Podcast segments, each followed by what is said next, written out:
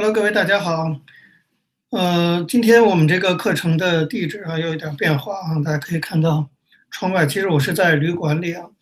这个呃夏末秋初了，我也要出来旅行旅行，我老憋在华盛顿实在是也很寂寞啊，傻逼戏，所以我也带了豆豆出来转一转。我现在人呢在这个奥勒冈州 Portland。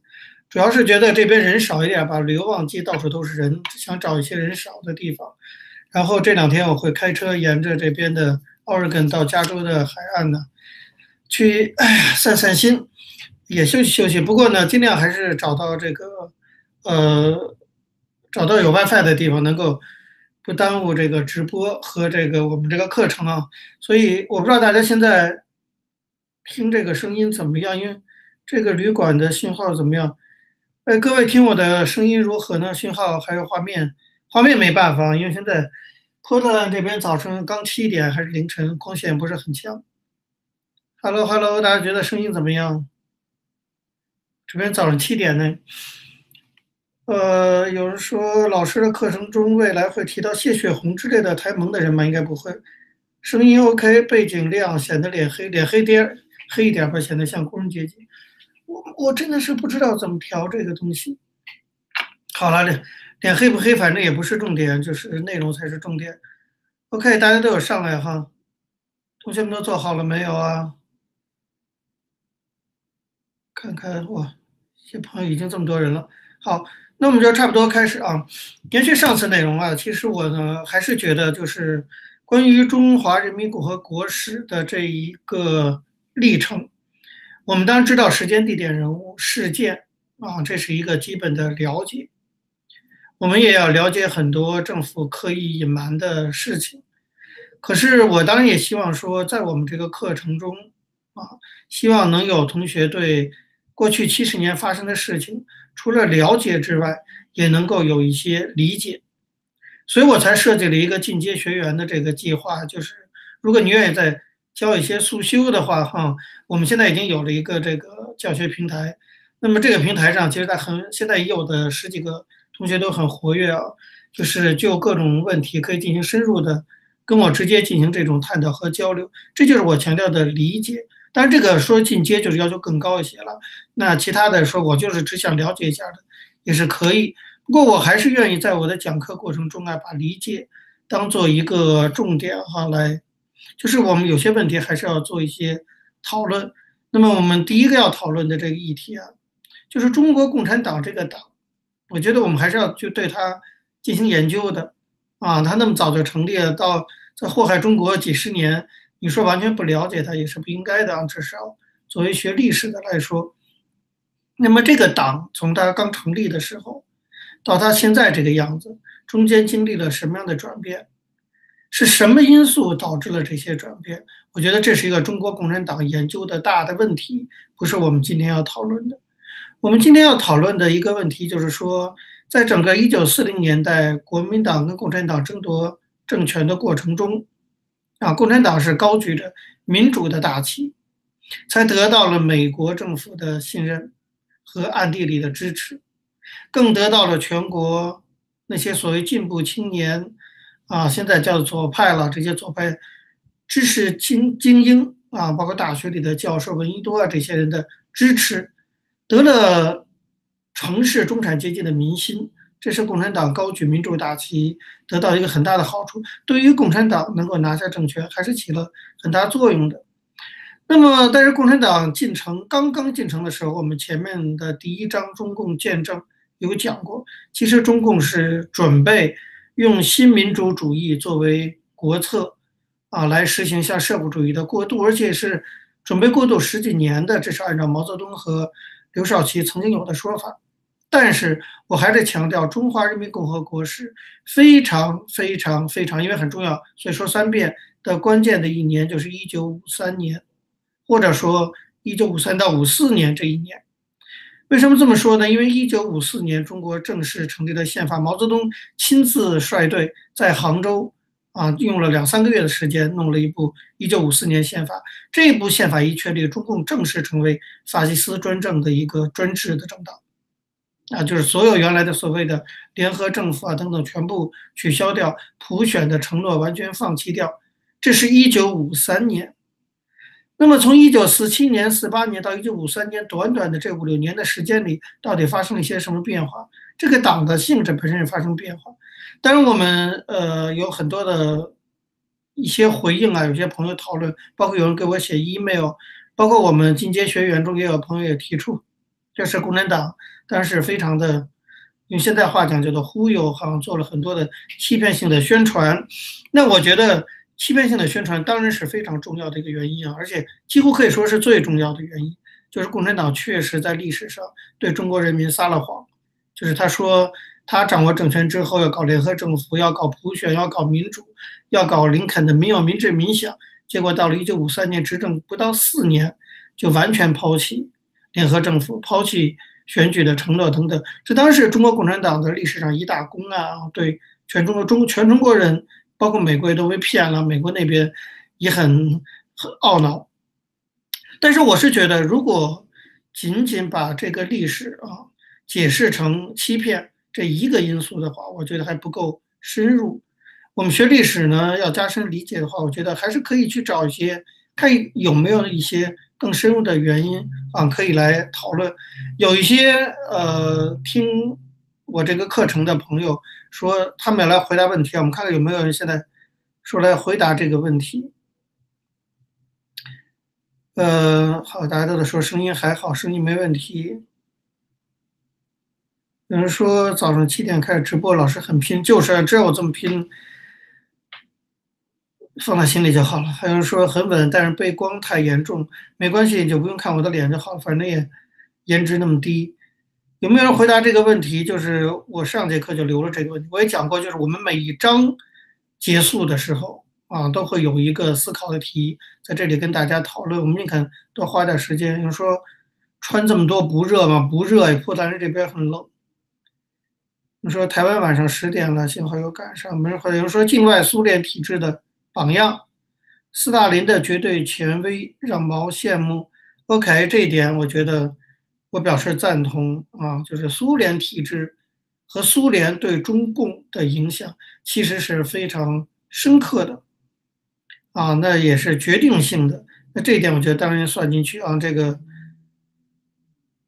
这个欧阳同学，你本来就是本来就是进阶学员啊，他在我们的平台也写过这一点，这个我是同意的，必须得讲。比如说，共产党就像一架老爷车，只有一个档位，只能开倒车。一辆老爷车被开了六十多年，全身涣散了。我们现在没有讲到现在，我就说为什么到一九五三年就变了？啊，一九四八年、四九年讲的话，才四年就变，这四年发生了什么事情？至于说到了什么现在啊，什么又变成习近平，这个我们现在不要讨论，不用讨论这个问题。这次里说，我觉得是底层人民群众的认知有问题，才会被共产党利用，非常好。我觉得我非常鼓励我们的同学有这样的思维，就是当我们检讨、反思、批判一个事物的时候，我们必须把眼光扩展到这个事物的周边。俗话说，有什么样的人民就有什么样的政党。当然，这句话不一定百分百正确，但是他给我们正确的指出了认识问题的一个思路，啊，就是能在中国这块土地上生长出中国共产党，中国这块土地、中国的文化、中国的人民，难道没有什么问题吗？可能是没有问题啊，我没有答案，但是我觉得这是一个很好的思路。这次里这个要给你个点赞啊，就是公众的认知，包括知识分子的认知有问题，给了共产党利用的机会。我觉得这点提的很好。有人说推翻共产党，王丹当总统，麻烦你大早上的不要这么吓我好吗？现在天还有点蒙蒙亮的，而且台湾现在是鬼节，你不要这样吓我。嗯，有人说中共本身就是邪恶起家，看看当年加入共产党的社会闲杂，这点呢完全不能够同意啊。当年共产党刚刚成立的时候，加入共产党的绝对都是中国最高层的知识精英，中国最优秀的一批知识分子加入了中国共产党。在当年中共刚成立的时候，创始人陈独秀，五四新文化运动的发起者，创始人李大钊啊，北大的著名的教授，包括那时候的小喽啰。啊，年轻人张国焘都是北大历史系高材生啊。他因为不是我出身北大，我就为北大说话。我意思是说，当年的很多人投入共产党，根本不是社会闲杂人士。那社会闲杂人士是以后的事情。今天参加共产党的才很多都是社会闲杂人士那。但是，一九二零年代投入共产主义运动的，基本都是有一定理想主义的知识青年。我觉得这一点我们还是要承认它的历史事实的，不能因为共产党现在变坏了就说它从头到尾啊就就不是个东西。那么还有人说，共产党不是本土文化，为什么都说中国人不好？这就是需要讨论的问题了。共产党当然也不能说简简单单完全靠比苏联文化，要不然中苏之间就不会有那么大的分歧，要不然毛和斯大林就不会有那么大的分歧，要不然毛就不会把王明给打掉，说要搞有中国特色的这个啊这个马克思主义了。所以中国当然共产党文化里有本土文化的部分，不可能百分百都是苏联的文化。能说为什么当年知识分子是这种见识呢？妈呀，这就是大问题了。这可能我们以后要在别的课程中再来讲了。如果大家还愿意有别的课程的话，OK，我们当然大家各有各的看法了。我们时间的关系，不可能说每一个人的看法我都在这里做一些点评。如果你需愿意跟我进行讨论，我还是鼓励你哈，教学速修，参加这个。开始打工商广告，开始加入这个进阶学员，我们能有更深刻的、更及时的，几乎我们每天都有在教学平台上的讨论啊。那我自己认为啊，我谈谈我个人的看法。为什么一九五三年如此的关键？为什么中共即使原来是欺骗，他作为一个现实主义政党哈，他也放弃了这个欺骗的策略？到底是什么原因？我认为中共走向专制，从假制是。至少是从假装民主走向完全撕破面具，走向实质的专制。我认为有以下六个原因，我个完全是个人看法。我强调，这个任何一个学生都可以跟老师有不同意见啊。我的看法也可能只就是非常肤浅。我觉得，首先我要讲啊，说仅仅说共产党是欺骗，这我原来再三强调，这样解释历史太过简单了啊。那么中共是很现实主义的，他原来是准备过渡的。另外，起步阶段其实有很多的知识分子，像李大钊等等，这些都有参加过。然后，即使在延安时期，也有很多的知识青年，包括我们过去给他过百岁生日的司马禄先生，都是抱着年轻人的那种激情、理想主义和对民主的向往，出于对国民党专制的失望，才来到延安的。所以，这样一个党呢，他你不能说他百分百就是啊，当年讲民主是百分百是欺骗。这个党里的有些人，我举个例子，比如说董必武，大家有兴趣的话，其实去可以看董必武的传记，我就不详讲。董必武即使在建国之后，但是他死的比较早，但是在他死之前，他一直强调中国共产党要跟政治分开，他一直强调司法独立。这是当然，董必武其实不纯是共产党的人，所以他后来追随共产党，他原来同盟会的人啊。但是像这样的人，其实在中共党内有，包括张闻天。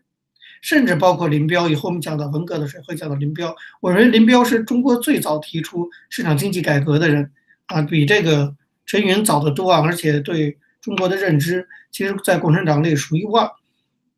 这个我们以后再讲啊。那么我自己觉得，中共走向专制的六个原因，第一个，我觉得中国共产党建党，我们要看啊，看一个人从小看到大，他怎么建的党。在中国近代史上开始出现政党，包括国民党。大家都知道国民党是怎样来的，是从会道门开始的，包括孙中山都是洪门的高阶干部。中国的政党，从历史上讲，简单的说啊，极大程度上沿袭了这个会党性质，就是在中国过去几千年封建历史上，一直有这种民间的会党性质。它当然不是现代意义上的政党，但在某种程度上起了一定的民间。政党的作用，这种会党的性质，一直到了清朝末年，当然还很严重。什么四川的袍哥，对这这个包括对整个辛亥革命都起了很大的作用。那么共产党在一成立的时候，也摆脱不了这个大的社会历史和文化环境。所以这个党一开始成立就有一种会会党的性质。所以会党的性质就包括对领袖的绝对忠诚啊，对叛徒的惩治啊，是吧？等级制度啊，其实没有真正的党内民主。换句话说。第一个原因是共中国共产党从它成立本身的建党的这个机制上来讲，就没有内在的民主传统，是吧？你比如说这个美国建国的时候啊，Founding Father 们他们在费城讨论了那么长的时间，他们为这个国家在刚一建成的时候就确立了一些内在的民主机制、内建机制。我们稍微懂电脑都知道啊，default 这些。中国共产党没有，一开始就没有这种内生的民主传统。可能有一些人有一些民主的理念，希望做一些改造，但是作为一个党派来讲，它的会党性质超过现代政党性质。中国共产党从一建立。就不是一个现代意义上的政党，这是我要讲的第一个原因，所以它最终必然会走向专制。第二个原因，我觉得就是刚才有网友讲到的，我也完全同意。中国共产党从一成立一直到建政，始终是在苏联共产党的直接指挥下，巨细靡遗的直接指挥下去做事情的，它完完全全就是苏共的一个分部。从来没有这样的人类历史历史上都，当然除了东欧国家之外，就是中国，就是这个国家的主要的反对党是在另外一个国家的政党的直接指挥下采取行动的，从资金到军事指导，啊，这个到这个政策选择，统统是莫斯科发指令决定的。那么当然我们知道莫斯科和苏共是个专制主义政党，那么作为这个专制主义政党的一个分部的中国共产党。他当然一定还会遵循总部的指示，最终还要走到专制，这是我觉得外来因素。第二点，那么第三点呢？我觉得说起来就是，呃，要再更深一点的看的话，我觉得手段在某种程度确实决定了这个目的。豆豆在床上听到这个表示非常的赞成这第三点啊，豆，你赞成就好了，不用讨论，不用参加讨论。豆豆想参加讨论，他很同意这第三点，就手段有的时候会扭曲目的。就中国共产党取得政权不是通过选举，大家都知道，它是通过暴力革命。啊，暴力革命这种手段，当然现在有很多争论啊，暴力啊等等。但是通常从人类历史发展的经验上来看，暴力夺取政权的这种手段会有反噬作用，反过来吃掉自己原来革命的理想。有的时候你的手段的选择确实影响到你的。目的，这个在哲学上叫做异化。后来到了八十年代，周扬先生开始讲人道主义异化问题。其实王若水讲异化问题，都归结到这儿。我们很多的政党其实都有这样的异化问题，就是一开始他提出了一个东西，其实这个东西是为了他达到他政治目的的手段，而那个政治目的搞不好包含民主、自由这样的因素。但是由于这个手段跟民主自由的基本原则相抵触。这个手段用久了，它就成了手段依赖。这种手段依赖的结果就是反噬掉原来的革命理想。那么，当然你说共产党除了用武力，也确实没有办法要夺得政权。但是我们也必须得承认，在长期的使用暴力来争取政权的过程中，这个暴力的因素在这个党的内部逐渐的发酵，从而影响了这个党的本质的转变。尽管这个党一开始建立的时候，并不是就是要走向一个专制。但是在这个过程中，由于手段的问题，导致了异化的过程，政治上、历史上的异化过程，而这个党最后走向了专制，这是中国共产党走向专制第三个原因。第四个原因，我觉得是党员结构的转变。我刚才讲过，这个党刚刚成立的时候，是一个知识分子为主的党，是一群左翼青年向往苏维埃革命，试图改造社会，甚至是一批无政府主义者的影响。下产生的这些知识青年群体组成了中国共产党，包括像毛泽东就是典型例子。一开始就是无政府主义者，中共建政的时候的很多创党元老有不少原来都是章太炎这些人的信徒。那么这个时候他还是个知识分子结构，他还有他一定的理想主义和一些基本的道义上、道德上的底线。但是随着中共后来被国民党给清党，然后开始在毛泽东带领下。创建根据地，走武装革命、农村包围城市的道路以后，大家都知道这个党开始吸收党员，自然就转向了农民。那么，在整个这个从这个二七年国民党清共到一九四九年中共建政，大概这二十二年的时间里，中共发展的当然绝大多数都是农民党员。换句话说，这个党从一个知识分子精英政党开始向一个纯农民党转变。农民为主政党，什么叫做农民党呢？简单的说，这就完全回到洪秀全，啊，李自成那个农民起义的状态，就是以农民主导。那么这样一个就是整个历史就这它就不是在按照一个正规的现代政党发展，又回到了农民起义那个路数去了。那么这样的一个农民为主党员结构的转变，那么中国固有的那些小农意识，对专制的这种崇拜，对自由的这种反感，对个人权利的这种蔑视，统统是属于中国传统文化和小农意识里的东西。大量的进入到中国共产党党内，而且逐渐的占据了统治地位。像张闻天等等这些，啊，包括秦邦宪等等这些，曾经有过一定知识训练，还有瞿秋白还当过总书记，这些人一定当然是在党内会慢慢的成为少数。而毛泽东本身不是个大知识分子，他充其量是个小知识分子，文化程度不高。但是现在习近平比他还低啊！这个党，中国共产党的最高领导人没几个有真正高学历的。这个也真是中国倒霉的一件事事情啊！但不管怎么样，我觉得党员结构的转变、农民小农意识全面的弥漫在中国共产党党内，也是这个党后来走向专制的另外一个原因。第四个原因，第五个原因说起来很简单，就很简单，就是权力会使人腐败呀，就是绝对的权力会使人绝对腐败那句话，我们都不用多讲，大家都知道。共产党一九四九年掌权之前，还没有尝到。全面的掌握权力的甜蜜的滋味，四九年之后，在各个阶层的支持下，掌握了全面的权力。越掌握权力，我觉得以对毛和共产党很多人来说，就跟李自成那些农民起义军进了北京一样的。啊，我们这个这些人进了城之后，才发现说有权力这么好使，可以任意的搜刮人民钱财，可以随便的抢占民女做妻妾。啊，这个有权太好，这个权要丢了，这些好处我就享受不到了。权力的腐蚀就是这么来的嘛。简单的讲，中共掌权四年就已经尝到了权力的好处，同时四年也就被权力腐蚀了。当中共发现说权力只掌握在自己手里，对自己的个人利益更有好处的时候，这个党那变质就是可以想象和理解的了。所以我觉得中共建成以后建建政以后啊，那么他的掌握的这种绝对的权力。也对它产生了腐蚀作用，而腐蚀的非常快，几年的时间就把这个党腐蚀掉。当然，我也不是，也不能那么简单讲，就是这几年，其实从延安时期等等就已经开始有一些迹象了。但是四九年建政以后掌握的权力，那是又是在延安时期不可比拟的，那个腐蚀度、酸度和毒性，王水的毒性更大。这是第五个原因。那么第六个原因就是，其实共产党确实，呃，我前面用了四节课来讲。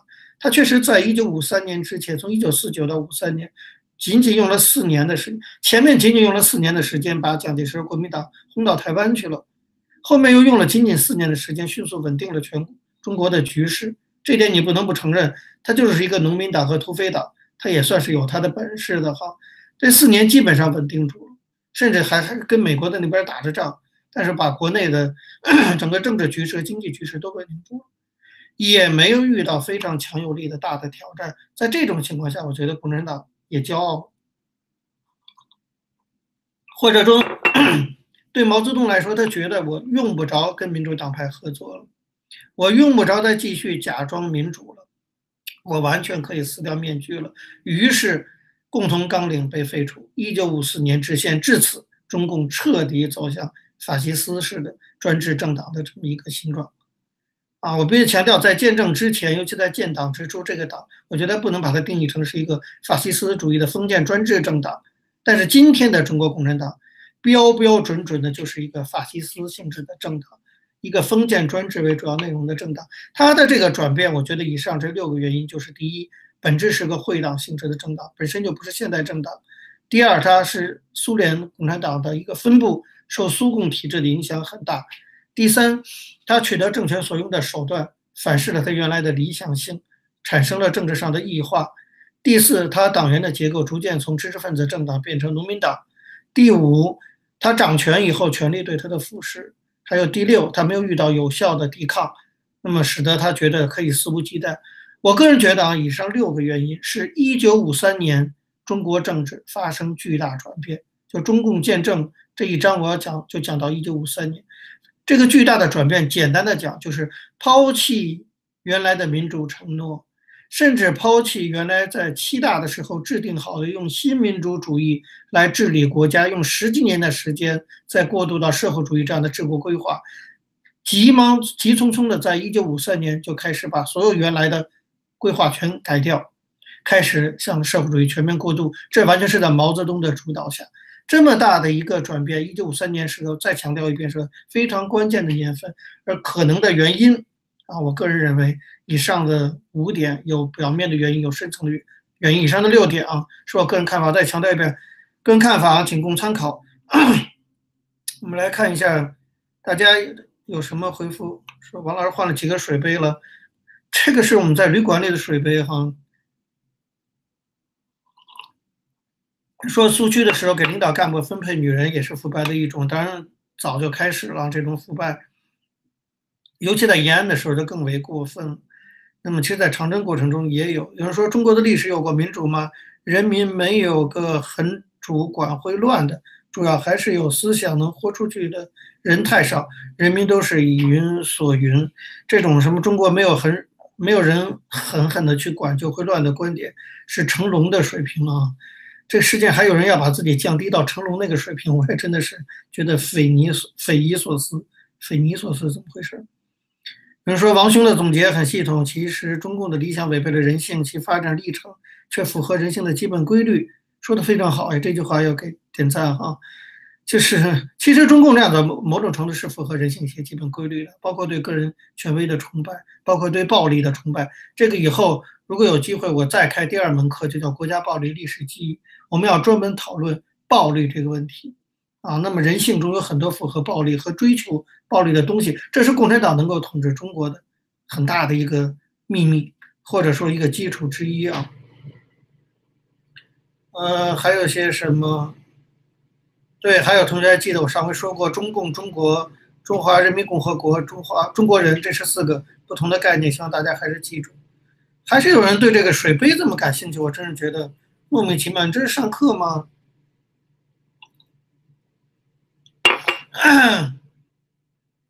现在教书不容易啊，那个学生有各种各样奇怪的事表现啊，比如说对水杯的兴趣比对课程内容。更有兴趣。有人讲说，确实比破空强多了。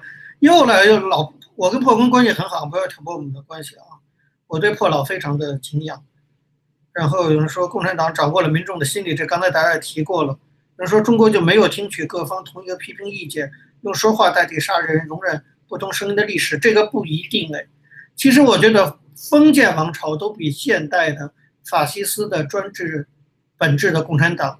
要好一点，因为封建的帝王还是说是他的权力是天授的，如果出现了饥荒，他还要自我谴责等等，他还要听一些御史和儒家士大夫的一些意见，他还是要去听这些东西，他听不听得进去，接受不接受是一回事，他还要听。到了共产党这里，尤其到了毛泽东的那里，听都不听，你还你也不许讲，讲了就杀了你。这个比封建其实还要过分，卡了吗？有人说要卡了吗？好，那么关于中共建政啊，还有我出这个四道题，到这就结束了，我们也不要太耽搁了。我们现在呢就进入这个中华人民共和国史的第二章，就中共建政以后，一九四九年建政到六六年文革这之前，我算作整个中华人民共和共和国史的第一大部分。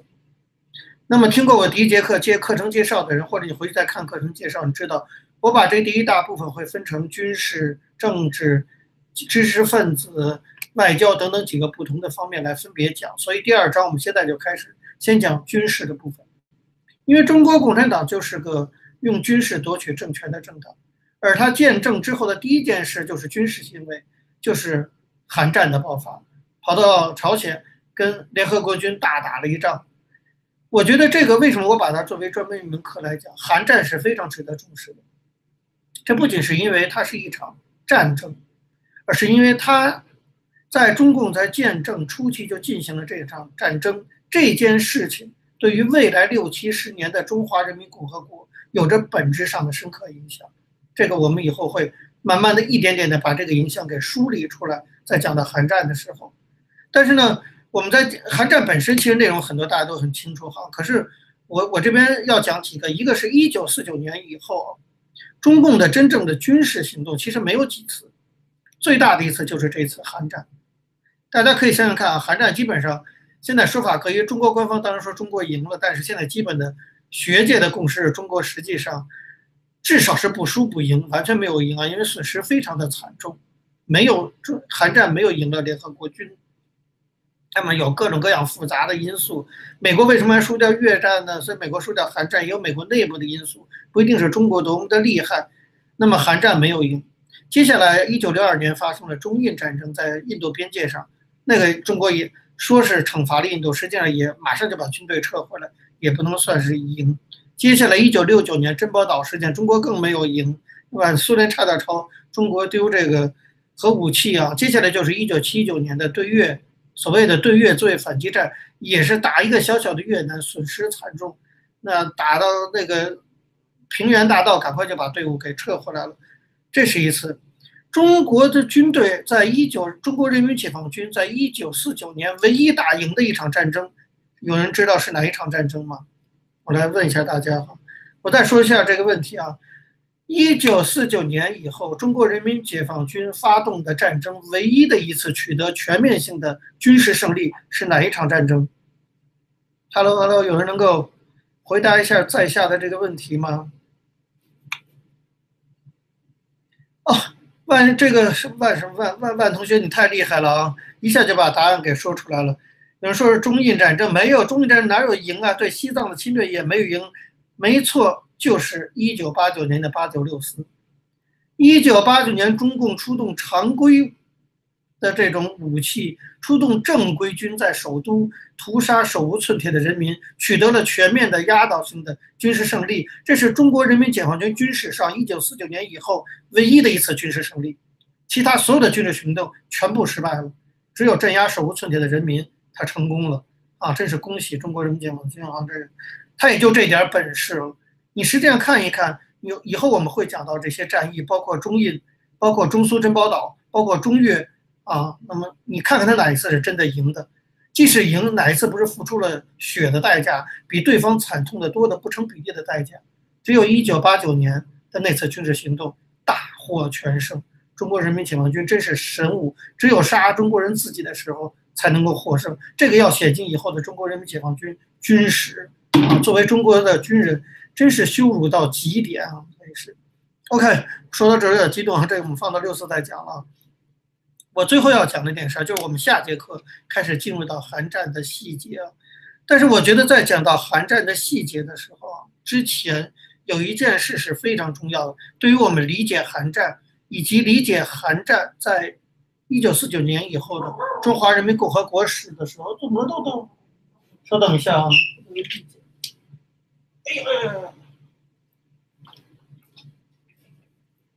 他可能觉得有意见哈，来跟大家打个招呼吧。Hello，Hello，Hello，我也休息一下哈。我觉得一个一个军队啊，除了屠屠杀人民，其他打什么输什么，轮到人民就赢，那真的还不如你豆豆啊，那个战斗力。好了，先休息。OK，好了啊。那么我我要讲的是什么呢？就是我们怎么理解韩战是非常重要的。韩战的细节其实没有什么重要的哈，那么发五次战役啊，当然我们也都会讲。但是最重要的是，我来给大家念一段一九八九年出版的中国官方的《辞海》，大家都知道《辞海》啊，那个所有的知识都在里头啊，那是官方编纂的。那么他对韩战，大家知道韩战是国际的通行的学术界的叫法，中国的叫法叫做对。那个叫做抗美援朝，啊，对于抗美援朝，中国官方的辞海的解释是这样的：一九五零年六月二十五号，朝鲜内战爆发。一九五零年六月二十五号，记住这个日子。二十七日，美国总统杜鲁门公然宣布美国军队入侵朝鲜，并侵占中国领土台湾，有意思了啊！接下来以后我们会讲到。九月十五号，美国纠集十五个国家的军队。打着联合国军的旗号，在朝鲜仁川登陆，并把战火引向中国边境，轰炸中国安东。十月八号，中共中央作出抗美援朝、保家卫国的战略决策，任命彭德怀为志愿军司令兼政委。十九日，志愿军赴朝鲜前线，和朝鲜人民军并肩作战，抗击美国侵略军。至此，如果你以为这就是韩战的全部，或者说这就是所谓中国官方所讲的抗美援朝、保家卫国运动的全部，就错了。接下来还有一大段，这一段才是最有意思的。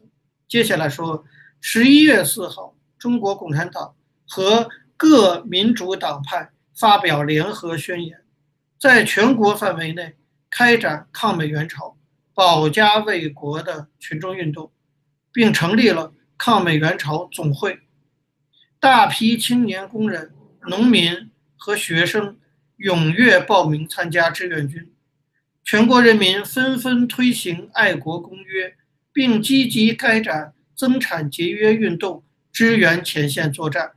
最后，在朝中军队的沉重打击下，来了中国那个自我官方自我的说法啊，美帝国主义连连失败，嗯，最后中国或许成最大赢家，这一套又来了。一九五三年七月二十七日，被迫。在朝鲜停战协定上签字，至此，朝中人民军队取得抗美战争的伟大胜利，中国人民的抗美援朝运动胜利结束。以上是中国官方对韩战的定义。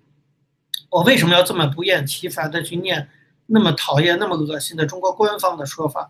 因为其中大有玄机。有什么玄机？我在这里要特别强调，我们接下来从下节课开，下周开始要详细的讲韩战。但是在这个之前，我希望大家能够记住一件事情：第一，对于国际社会来讲，这就是一场战争，就是韩战。可是我们现在讲中华人民共和国史，对于中国来讲，对于毛泽东来讲，对于中国共产党来讲，发动这场战争的意义远远超乎军事意义。它的正式名称，大家从词海就知道，它不像我们说的这么简单，“韩战”两个字没有。在中国中华人民共和国历史上，它的全称叫做“抗美援朝保家卫国”，八个字。韩战只是抗美援朝，还有一个保家卫国是，怎么回事？为什么在一场战争中，那么中共官方说法几乎用了一半的篇幅，讲的是如何保家卫国，讲的并不是在北韩的战争的状况。用了一部，你比如在讲的全国范围开展群众运动，成立了什么总会都写进去了，还说大批青年、工人、农民、学生踊跃报名，全国人民签订爱国公约。中共官方非常非常重视这一点，把它列为韩战的主要内容。这跟西方完全不一样，西方才不会管这一套。很多的人。很多的其他的我的同事、老师们讲到中华人民共和国史的时候，讲到韩战的时候，也没有注意到这一点。我认为是个失误。我认为这一点才是韩战真正的意义所在，就是它绝不仅是一场战争，它是一场政治运动。毛为什么要发动韩战？毛的目的醉翁之意不在酒。我先把答案说出来。我个人观点，毛发动韩战是为了在国内搞政治运动，至少这是原因之一。这才会导致。全称叫做抗美援朝保家卫国运动，才会有签订爱国公约这种行为，在军事行动的表面下，掩盖的是对国内政治局势的操纵。通过对外的军事行动，在国内开启大规模的政治运动，所以毛的决策有其浓厚的中国国内政治因素。这是我要非常非常强调的一点，就是它不仅仅是一场战争。它也是一场政治运动，而战争跟政治运动结合在一起，是毛和中共在一文革结束以前治理中国的一个基本的套路。这个套路从韩战中就可以体现出来。如果你不是从这个角度去看，你就会只把韩战当做一场战战军事战争。你分析很多双方武器对比啊、人力对比啊等等战略战策这种书非常多了。可是如此的话，我觉得不足以。更深入地理解这场战争对未来几十年中国产生的影响。那么大家知道，在苏联前苏联解体之后，俄国政府解密了大批的俄罗斯的总统档案馆和俄罗斯外交政策档案馆中的重要档案。这批档案说起来啊，有点聊天。就我在哈佛念书的时候，哈，我们有个 professor 叫 Mer Goldman，戈德曼女士，她的丈夫是苏联专家。那也是我们费正清中心 number one 的这个苏联专家，而且跟戈尔巴乔夫私交很好。由于他的关系，俄罗斯政府解密了这个总统档案馆和俄罗斯外交部档。案馆中的大批重要档案之后，其中一大批档案卖给哈佛了，卖给哈佛非正清中心的研究俄罗斯部门。这里头有很多的第一手材料出来。那么这些第一手材料出来之后，让我们对韩战有了新的认识和理解。我从下周开始，当然要去讲韩战哈，但是我不可能面面俱到，所以我要在这里呢，除了刚才强调我们对韩战的理解要加进政治思考以外，我要再跟大家推荐的就是你要去一定去看的两本书。如果你真的对韩战那么有兴趣的话，第一本就是杨奎松、沈志华、齐德学三个人，杨奎松老师、沈志华老师。齐德学老师三人合作编译的一本书，是一九九六年在北京的军科院出版社出版的，叫做《关于朝鲜战争研究的新材料和新观点》。啊，关于朝鲜战争研究的新材料、新观点，这本书就大量的运用了刚才我讲的卖给哈佛的，以及苏联解体之后俄罗斯政府解密的档案。很多的新材料就出来，所以我们现在对韩韩战的认识有很多新的看法。那我不可能全面讲到，但是你要想更深入挖掘，你可以去看这一本关于朝鲜战争研究的新材料和新观点。另外一个了解韩战，我最推崇的中国国内的学者就是沈志华老师。我曾经在 UCLA 做访学者一年的时候，沈志华老师到 UCLA 来做了一场演讲，就讲韩战，其实对我启发非常的大。才促使我说哦，原来韩战有这么多我们以前不知道的东西，我才去去找一些资料去看。所以想了解韩战，沈志华老师的名字大家不要忘记，去看沈志华写的文章、写的书。那么他最好的一本书就是《毛泽东、斯大林与朝鲜战争》。我们未来接下来也会引用引用一些他在这本书中做的研究和他这找到的一些材料，在这本《毛泽东、斯大林朝鲜战争》中写的非常的精彩。毛为什么？愿意发动韩参与这个战争，一开始不愿意，后来愿意。斯大林为什么逼着毛参与？金日成到底在想什么？美国为什么决定停战？等等的事情，在毛泽东、斯大林和朝鲜战争，沈志华老师这本书中都有非常详尽，资料充足，而且写的也很好看啊，应该比我讲的还好看啊。所以推荐大家杨奎松、沈志华这两位老师的相关的研究，可以让大家对韩战有更多书面了解。这不是我们。这个直播网线上课程可以 cover 的，所以在这里特别跟大家说明。好，时间差不多呢，我们来看一看有什么问题。抗美援朝就是失败了，某种程度当然就是失败了。有人说豆豆在嗨，有人说国内韩战解释完全颠倒黑白，没错。说麦克阿瑟根本没想侵略中国，当然呢。人说王丹不要卖私货，当然卖私货，凭什么不许卖私货？市场经济。真奇怪，呃，然后目前没有公布死亡人数，死亡人数的西方的研究，包括沈志华老师的一些研究报告，其实都都有写。官方当然不会公布，但是我们毕竟还是有学界在。有人说王老师能不能讲讲韩战后新疆和西藏的情况？不能讲，因为我不知道，不太不太不是很清楚哈。我也不是什么都完全了解到，我也得继续深造，包括新疆、西藏的问题，以后我也要多加一些研究，这我必须得承认，也要补充进。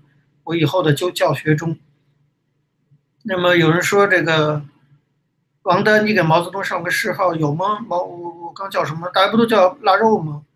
有人说毛泽东畜生不如，哎呀，骂人就算了。说王丹老师三十年来一直民主救国理想，令人敬佩。八九学生洗白回国捞金的不在少数，支持王丹老师，谢谢啊。别人怎么样那是他的事，不是他们的家长，我也不管。比如说大陆出版的历史书能看吗？我觉得。当然还是可以看了啦。中国这么大，出版管的再严也不可能全面管得住。像广西师大出版社就出了不少的好书，像秦晖老师以前那些书，在国内也能够出版的，当然都是好书，当然可以看呢。像金燕老师，就秦晖老师的夫人写的关于前苏联垮台的过程，我也觉得也很可以看的，虽然也是在中国国内出的。当然你他一定会有一些删节什么，但你说完全不能看，我也不赞成。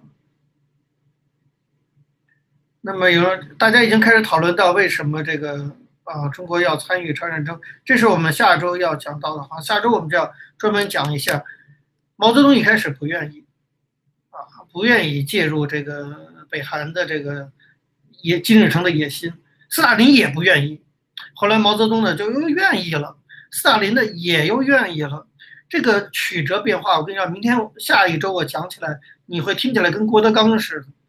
那就这么好笑，那段历史好笑到这简直就是应该应该由郭德纲来讲更符合这个性质啊。那么我们下周我们来好好的讲一讲毛为什么做韩战的决定，这个比韩战本身更重要。那么时间如果够的话，我们会讲韩战具体内容，大概五次战役以及韩战真正的我最要讲的就是它的政治运动的那个部分。好，那今天的时间就到这儿了，我准备去开车沿着海边去休息休息了。那么最后还是来放点私货哈，就是大家要觉得我们的课程呢，这个线上课程非常有意义，如果要鼓励的话，我们这个课程是我的一份工作啊，当然还是欢迎能够打赏支持，让我们的辛辛苦苦的这种教教书的工作能有基本的线上的这种。付费收听的这种习惯，或者你可以参加这个进阶课程，我们可以有更多的讨论。那我们下周再见，拜拜。